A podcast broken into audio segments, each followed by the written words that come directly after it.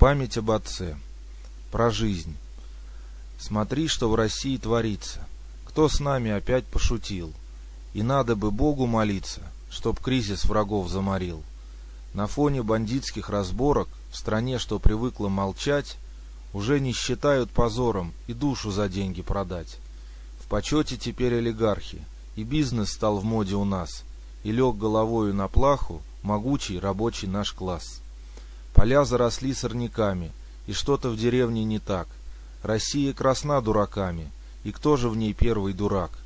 Торгуем и нефтью, и газом, и лес за границу везем, а нищими стали все сразу, и, видно, такими помрем. Так в чем мы с тобой виноваты?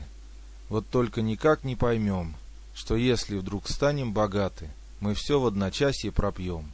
Аркадий Туркин, 2012 год.